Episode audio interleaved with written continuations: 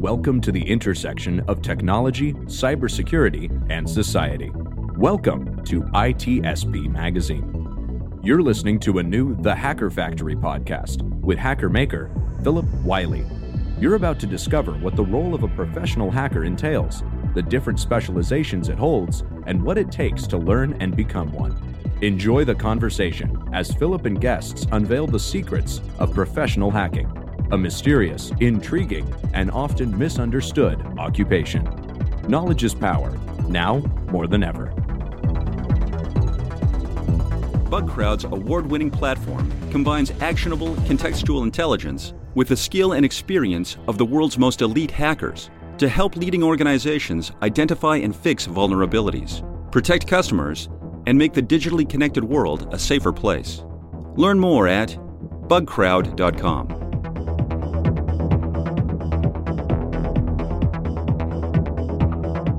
Hello, and welcome to another episode of the Hacker Factory. I'm your host, Philip Wiley, the Hacker Maker. And each episode, I have a guest that shares their story of how they got started in offensive cybersecurity, uh, bug bounty, security research, or other areas of cybersecurity. And this episode, I'm, I'm happy to welcome Derek Scheller. Uh, I know Derek from InfoSec Twitter and, and his stream. So it's an honor to have, have you on today, Derek. Yeah, definitely, man. I'm happy to be here. I mean, me and you have talked a lot. I, have I've been following a lot of what you do over the past few years, and uh, so being here is just amazing. It's, it's crazy how small of a community we are that some of these big names just are starting to pop up more and more. Of uh, you know, hey, let's collaborate, let's do things. When I still feel like I'm fighting to get, you know, even seen, and so it's interesting and it's, it's been a wild year. Well, year and a half probably now.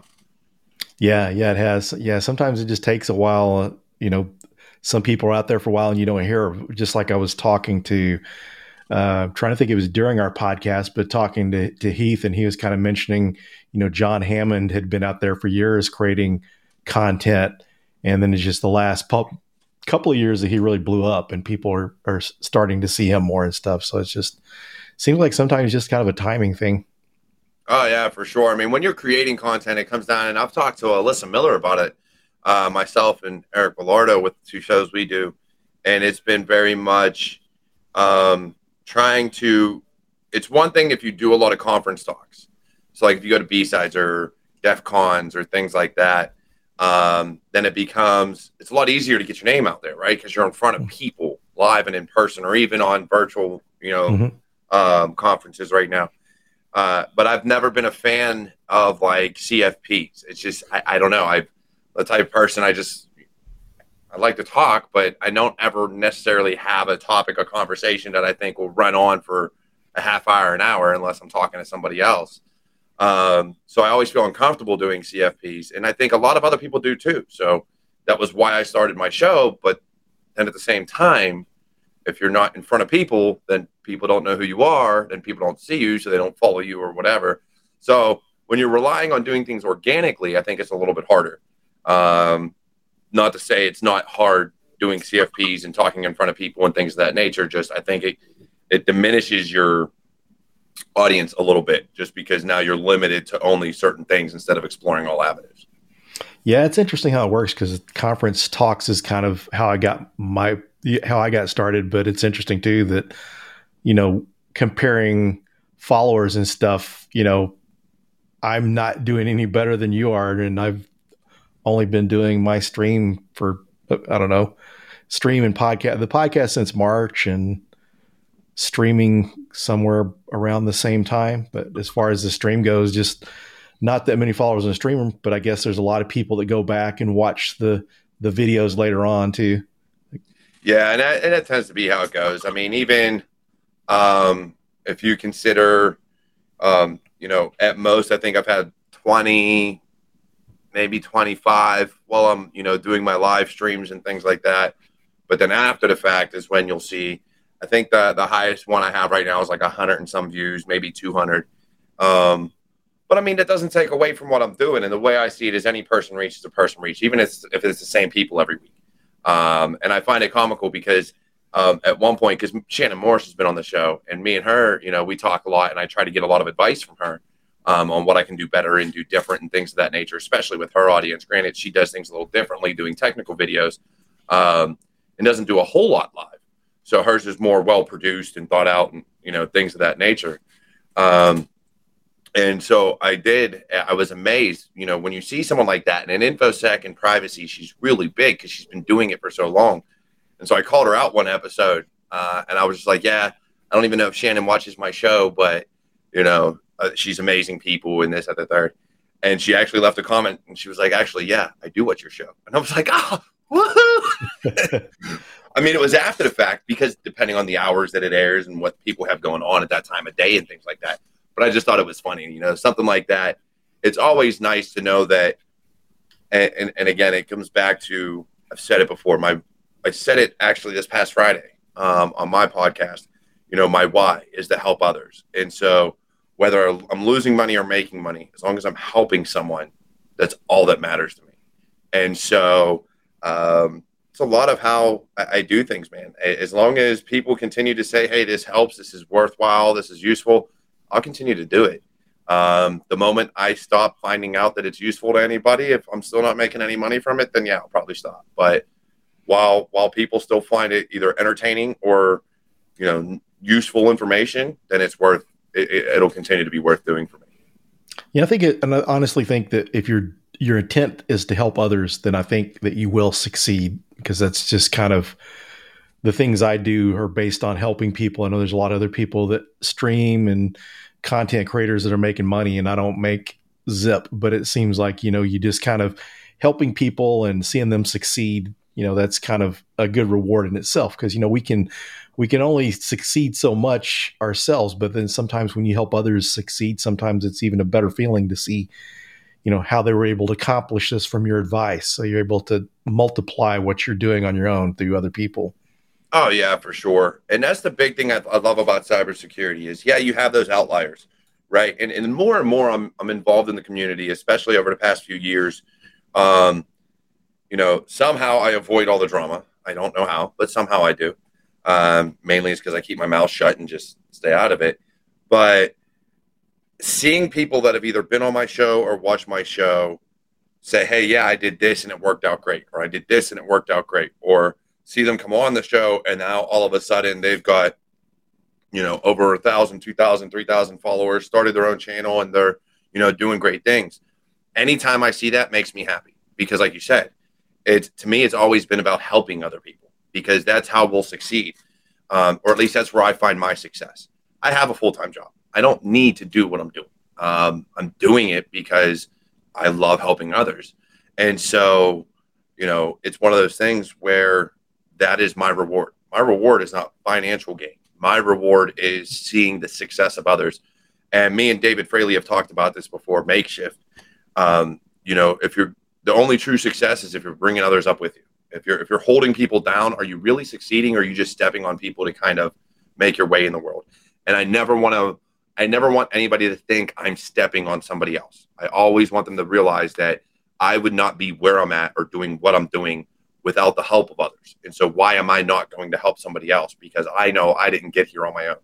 There was someone that gave me advice or guided me or taught me or something in some way, shape, or form, or supported me, uh, whether it be my family, friends, or whatever, that even in my cybersecurity career, I wouldn't be where I am without the help and guidance of either fellow soldiers or instructors or whatever the case may be. And me and Davin Jackson talking about a lot. You know, Keatron Evans was a huge, huge mentor of ours, um, and still is to this day. I still reach out to him and talk to him on you know different aspects of security, and, and me and him have had disagreements where it's like, hey, I don't think this, you know, especially when it comes to certifications, we have a little bit of a disagreement. But we talked about it, and he explained his side, I explained my side, and it was one of those things where it's like, you know, I understand your point. I may, may or may not agree, but um, I get where you're coming from, and it makes sense. I just I, I don't think it should be that way, but it makes sense considering how the way things are. And so, being able to have that discourse and have that discussion without anybody getting mad or angry um, is something that is very much needed, and especially in our field, because you know everybody writes an exploit differently, or likes a language differently, or doesn't need to learn a language or has to learn a language. And, and so being able to take the advice of others or, or the criticism and not take it to heart, but, but take it as a learning opportunity of, okay, well, maybe they see it this way because of A or because of B. Um, you know, that's something that's been huge for me is, is being able to take criticism and kind of look at it and be like, hmm, do I agree? Do I not agree? And if I agree with it, how do I adapt it and, and, put it into the flow of what I do and how I accomplish things in my life and in my career? Um, and if I don't agree with it, then just don't agree. I, I, mean, we can, I don't have to be mad at you. It's your opinion. Um, but at the same time, that's how you feel people need to succeed in this career. So, okay. Um, I don't expect everybody to listen to me. I mean, I have my own way of coming up and doing things. It may not be the same for everybody else, and I would hope not. Everybody has their own journey. Um, but at the very least, you know, take my journey and the other journeys that I share along the way um, with the people that have been on my show and, you know, been on your show and kind of look at it and, and put your own frame of mind around it and see if maybe something they did or I did will work for you. Um, and that's really what I what I hope in cybersecurity we could really start doing is looking at everybody's story and everybody's journey and, and everybody's learning and say, well, I can't learn that way. I never did that. So let's try to do this, and then we're going to learn this topic a different way and see if it sticks, see if it works for me. Um, and that's really, honestly, the, the best thing about it is there's so many different opportunities and, and people out there that you can learn from um, that it's it's been it, it's amazing. It truly is. Yeah, it's it's amazing and, and good that we have all the resources that we do because back when I was getting started in pen testing back in 2012, you didn't have all the content creators. I mean, you had, you know, I, I was following Mubix, uh, yeah. And uh, Got Milk's blog and that sort of thing, but there wasn't as much out there as there is now. So that's good that people have a little more guidance and opinion. As you mentioned, you know, some people explain it a certain way and people pick up on the way people – explain it. So it's good to have all these different views because you know we always talk about you know diversity in workplace. So also your diversity of resources you're learning from as well too is helpful. So it's uh, oh yeah for sure. And I mean if you look at it again like you, I think it was the early 2000s back when wireless first came out is when I started getting into offensive security and learning things like BackTrack Linux and, and all that other stuff and breaking into wireless networks. And I don't I think I was reading blogs. I can't even tell you who who my resources were because at the time I wasn't involved in the community. I was just learning. And so I wasn't on any social media for that purpose. I was on, you know, I'd Google search a blog or, or an article or, you know, Stack Overflow or GitHub or something just to find the information I needed. I think offensive security was probably the vast majority of my resources on how to use certain tools. Um, but Mubix was a big one that I ended up coming across um, when I started doing more um, like pen testing and pen test reports and things of that nature because he had a, he had designed a vulnerability database that plugged straight into Serpico, which I forget who that was designed by, but you were able to import the results from here. Um, and it sucked because it was a great idea, and I promoted it for a while back in I think 2017. Um, but I didn't have the followers, I didn't have the, the the community that I have now, so it never really went anywhere by my word. Um, and I didn't see him promoting it as much as, hey, this is what I have, that it would be great for you guys to do this. Um, but it was an awesome idea of instead of having these paid for tools or paid for resources to like get your vulnerabilities and do all this importing, like literally as you would find a vulnerability, you could put it in, put what the exploit was, put in what it, you would take to remediate it, kind of like a vulnerability scanner, but instead this all embedded into an open source um, pen test report builder. And I was like, this is amazing. Like, I don't have to pay for anything. This is, it's free. Um, but it, as far as the community went, they never really, at the time, and I haven't looked at it in a while now, um, it never went anywhere. So I kind of feel bad because it was like, you know, I'm on Slack with, um, uh, God, I can't remember his name now. Hold on. Now I got to find it. Lee Baird for the Discover scripts. And actually, I got to get in and I keep saying I'm to help fix some scripts up for him. Um, but, you know, I talk to Lee Baird almost all, the, you know, several times a month, just checking in on the Discover scripts and if he needs any help with anything. Um, because I think it's a great tool. And the fact that he's keeping up with it and Jay Townsend and the tools, you know, that these these people make is just amazing. And so I really enjoy what they're doing. And so I love giving back to them and being like, even if I don't fix it, being like, hey, I found this. You guys might want to take a look. I don't have to worry about GitHub and doing a PR or an instant or, or you know whatever. I just go in and say, hey, here you go. There's this is the issue. Um, but I, I I I love the community when they are that open, when when they're willing to talk to you and explain things. Um, Tiberius is another one. I when Tiberius uh, was working on auto recon, um, I think it is. Uh, I was going through OSCP, and actually, I think it was before I even started OSCP, and me and him were talking, and I was, you know, we were discussing ways he's going to develop uh, develop it for the future, the different versions he was working on.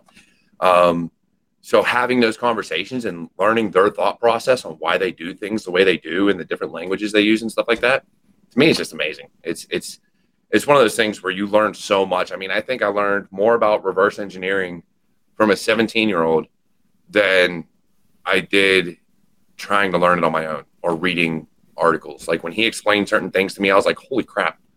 And I was like, how old are you? He was like 17. I was like, God, I wish I knew this when I was your age. like, I wish I was around this stuff. I was around computers, I was fixing computers, but I, it, when I was in my teens and stuff like that, there there wasn't anything that I was um, doing. I, I wasn't really into programming. I was just fixing computers. I was just you know, doing that type of stuff. I knew operating systems, I knew a little bit of networking, and then I knew how, you know, when hardware went bad, how to fix it. Um, like I said, it wasn't until probably the early 2000s that I really started getting into the security side of things. Yeah, very cool. That kind of worked out well because I was getting ready to kind of ask you how you got started to share with share with our listeners. Yeah, it was it, it was weird. Uh, you know, growing up, just like anybody else that was born in the 80s, you grow up with AOL and Prodigy and Netscape Navigator and all that other fun jazz. And, um, you know, the biggest fear was somebody picking up the phone initially and killing your internet connection, especially if you're in the middle of downloading something. Um, but shortly thereafter came around some of the first malware that I had ever seen. And we called them punters because it was basically a, a, denial of service on your end where they would send you uh, an instant message and it would kill your connection. And so that kind of intrigued me initially, but I never researched it. I was intrigued, but it was I was still real big into sports and, and things like that. So I didn't do any research. And then around 2004, 2005 is when Wi Fi really started coming to the forefront and, and being in more and more homes. Um, and in 2000, uh, I don't even know what year it was, but uh, WEP was still out. WPA had started to come out, it was in its first edition, but WEP was still real big. And so I was sitting around my apartment and I was like, you know, there's got to be a way to crack a Wi Fi network. Like there, there just has to be a way. And so I ended up breaking into my wireless network. And I was like, holy crap, I could do it. And then from there, I just started looking more into Metasploit and just the different tools that pen testers use and, and offensive security professionals. Um, never, and that was the weird thing is some people do it to make money or to do something illegal or or just because they're curious. Um, I did it because I was curious and I, I tested everything on my own computer. Like I would literally at the time I didn't even do a lot with virtual machines and building labs. I legitimately would run malware on my personal computer. I had crashed several computers that way and had to reformat them um, just because I still had not done enough learning to know about building my own lab um, or running a ton of virtual machines. So I remember when MySpace was out, I was always curious about what certain malware did. And, you know, when MySpace was around, you'd have those pages, oh, you have to download this in order to view this MySpace page. And I remember looking at it and I was like, man, this is a virus. I wonder what it does. Download. And this is when Vista first came out and UAC was around. And I was like, download, run. And the UAC popped up. I was like, I probably should say no but we're going to say yes. Yeah, go ahead, run. Hooey. and pop up after pop up just just bombed my screen. Um, and it was hilarious. And so, like, you know, you do the whole um, alt tab and, you know, Windows R to pull up your, your MS config and, and everything else to get to your task manager, kill the virus, and then stop it from running on boot. That way you can actually reboot your computer and you know kill it from the system.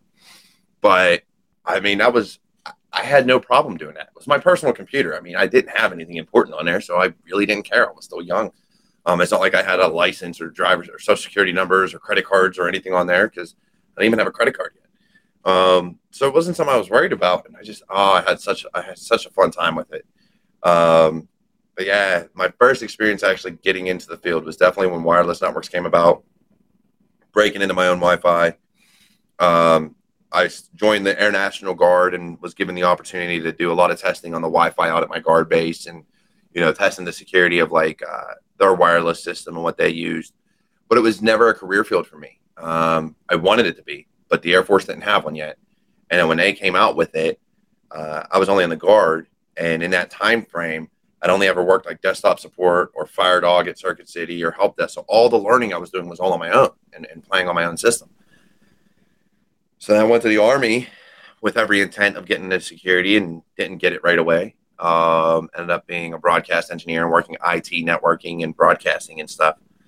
Uh, and so did that and then finally got cybersecurity in the army. But the whole time I'm still studying on my own. I'm going home every day and playing on Linux. And, you know, at this point I am learning more about lab environments and setting things up. So I have all this stuff set up on my personal computers. Um, and then in 2015, I want to say it was. I, I finally got the cybersecurity MOS. I went through the schoolhouse, got all my SANS certs and all that other fun stuff. Um, got my CEH in I think 14, you know, either 14 or early 15. Uh, ended up with my CCNA and CCNA security at the same time. Um, graduate there, started the MOS, was there for a little while, and then uh, got out and started working in 2017 is when I had my first civilian job in cybersecurity, and it was about October 2017. And so I did that for a little for about six months. I was a um, a consultant for a company, um, and it was just that's what we called it. But essentially, I was uh, part of the security team for a company here in the Pittsburgh area, and uh, you know help their patch management and vulnerability management and things like that. Uh, I was there about six months. Um, got horrendous pay, so decided that I was leaving anyways. So at around six months, I had an interview for an MSSP, and I'm getting a huge raise to go and be a blue teamer and work engineering uh, for SIEMs, and that was great. Did that for about a year and a half, and then uh, at about a year and a half, one of my buddies calls me up, and he was like, "Hey, I got a pen test job. Do you want it?" I said, "Yeah." Took a pen test job, worked that for a little while, and now I'm doing I'm mainly blue team, but I do pen tests on occasion when they come up for work and things of that nature.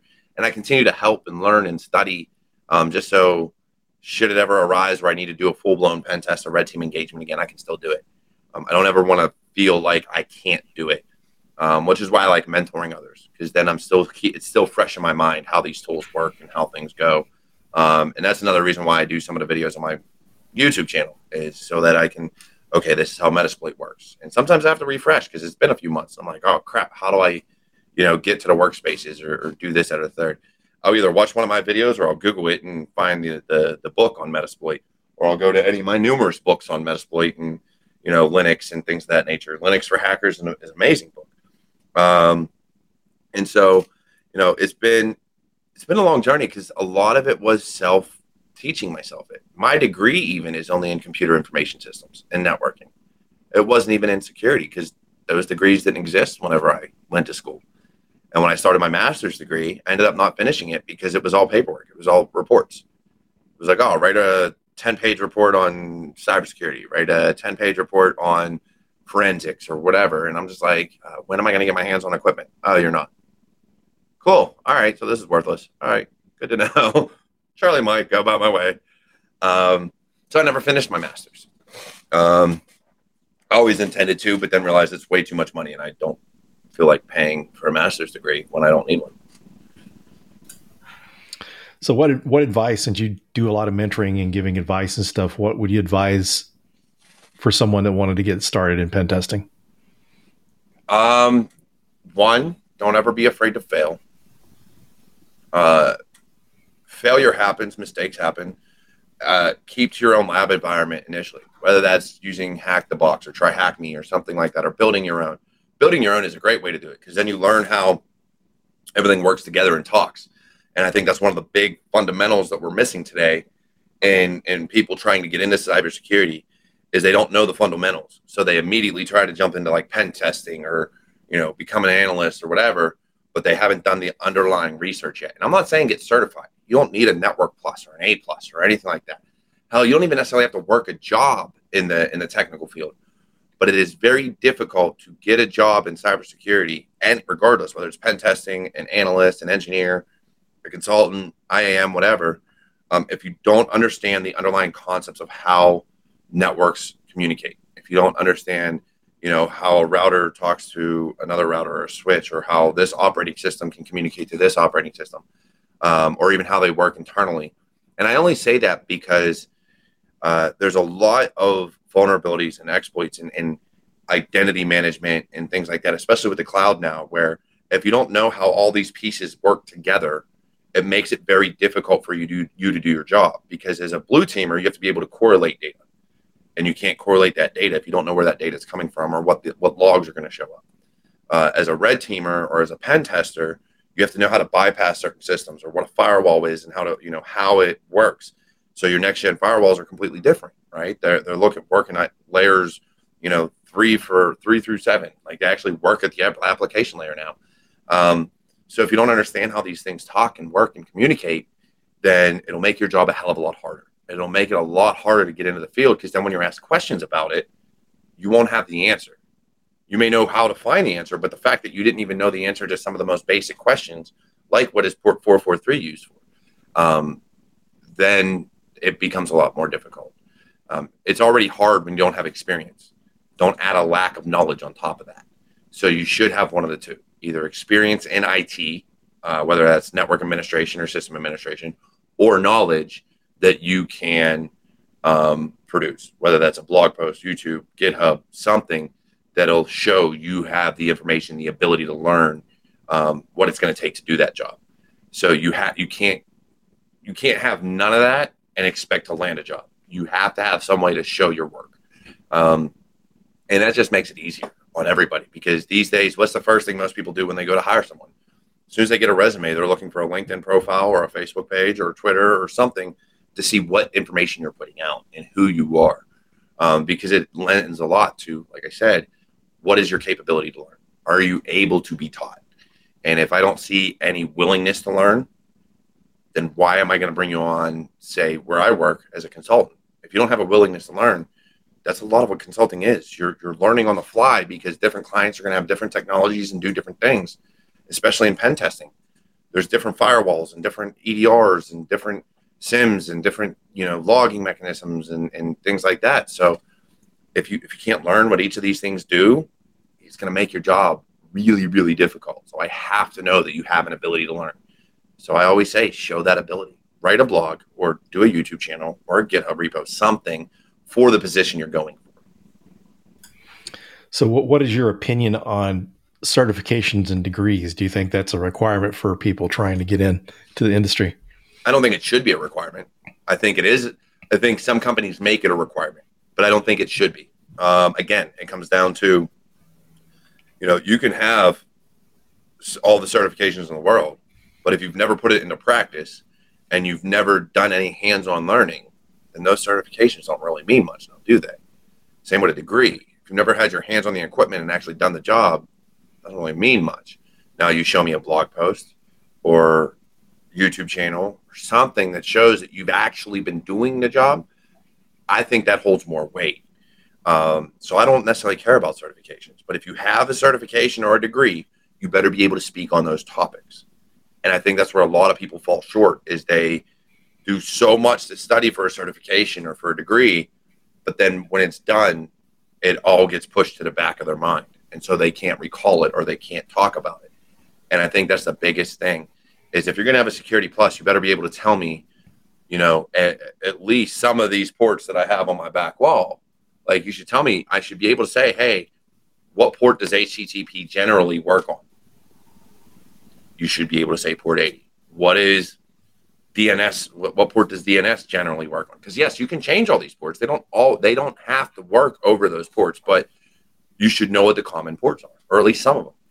And if you can't speak to that, especially from a security standpoint, then your degree, your, your degree and your certs mean nothing to me.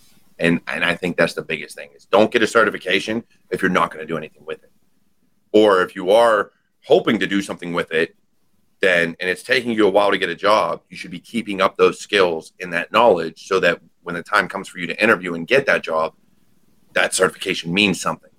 Don't don't get a certification just for to be a certification and get your foot in the door somewhere and then you can't speak to it. You should be able to speak on whatever certifications you have. And I'll be the first one to admit my reverse engineering malware certification that I got uh, last year, the year before. I mean, I probably I could do it if I sat down and, and worked at it again, but I'd at least have the books to know, okay, I need to go here, here. I know what malware I'm dealing with. I know what it's doing, but I, I would struggle through assembly for a little while. But I have the ability to go back, pick up a book and, and be like, all right, it was this chapter, this page. All right, this is what I need to do. So I think there's a difference in the way people learn because some people can recall things easily. I can't. I, if, if you ask me a question, I may not know right then, but it's not going to take me a week to relearn it. It's going to take me a few minutes to pick up the book, figure out where it was at, and then recall it from memory. Like, oh yeah, this is how you do all this stuff. And it usually just takes one or two key words. Some people would take days, if not weeks, to relearn something that they should know via certification. Yeah, we're getting down towards the end of the show. Is there anything you'd like to share that we haven't discussed? Honestly, just keep your head up, man. That's that's the biggest thing. So many people get worried and they get um, disheartened when they get turned down for jobs or they don't get the interview or they don't hear back. Um, so don't don't let it get to you. Keep your head up. If this is a field that you really want to get into, um, you're going to get in. It's just going to be working with somebody, meeting the right person. Networking is huge in this industry.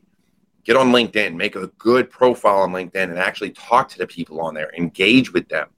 Because a lot of times, by engaging with others, especially your CISOs, your security managers, your, your security engineers, things of that nature, if you engage with their posts, if you actually develop a communication channel with them, then when you go and put out, man, I've been looking for a job and you know I've, I've applied and applied and applied and nobody said anything, those people will reach back out to you. If they have an opening, they'll reach back out.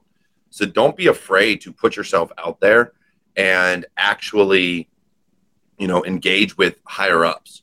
If you see a post that you think, oh, I have some insight on that, comment on it. Let them know what your insight is.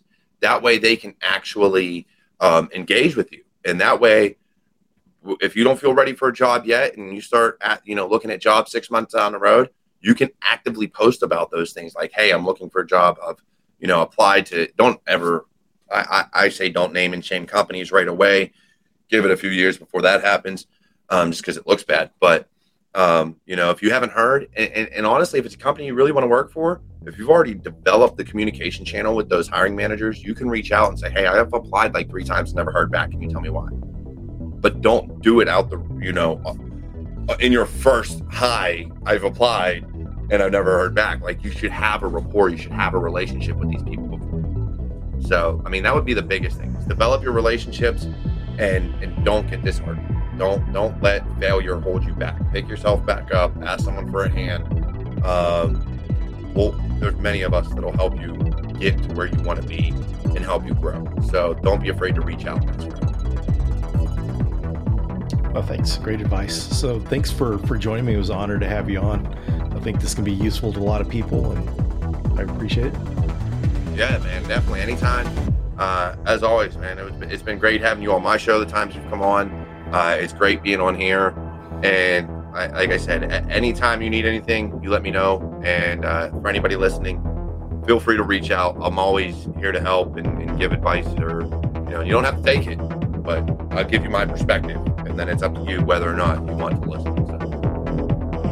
Well, thanks again, and thanks everyone for joining, and we'll see you on the next episode. Bugcrowd's award winning platform combines actionable contextual intelligence with the skill and experience of the world's most elite hackers to help leading organizations identify and fix vulnerabilities, protect customers, and make the digitally connected world a safer place. Learn more at bugcrowd.com. We hope you enjoyed this episode of the Hacker Factory podcast with Phillip Wylie. If you learned something new and this podcast made you think, then share itspmagazine.com with your friends, family, and colleagues. If you represent a company and wish to associate your brand with our conversations, sponsor one or more of our podcast channels. We hope you will come back for more stories and follow us on our journey. You can always find us at the intersection of technology, cybersecurity, and society.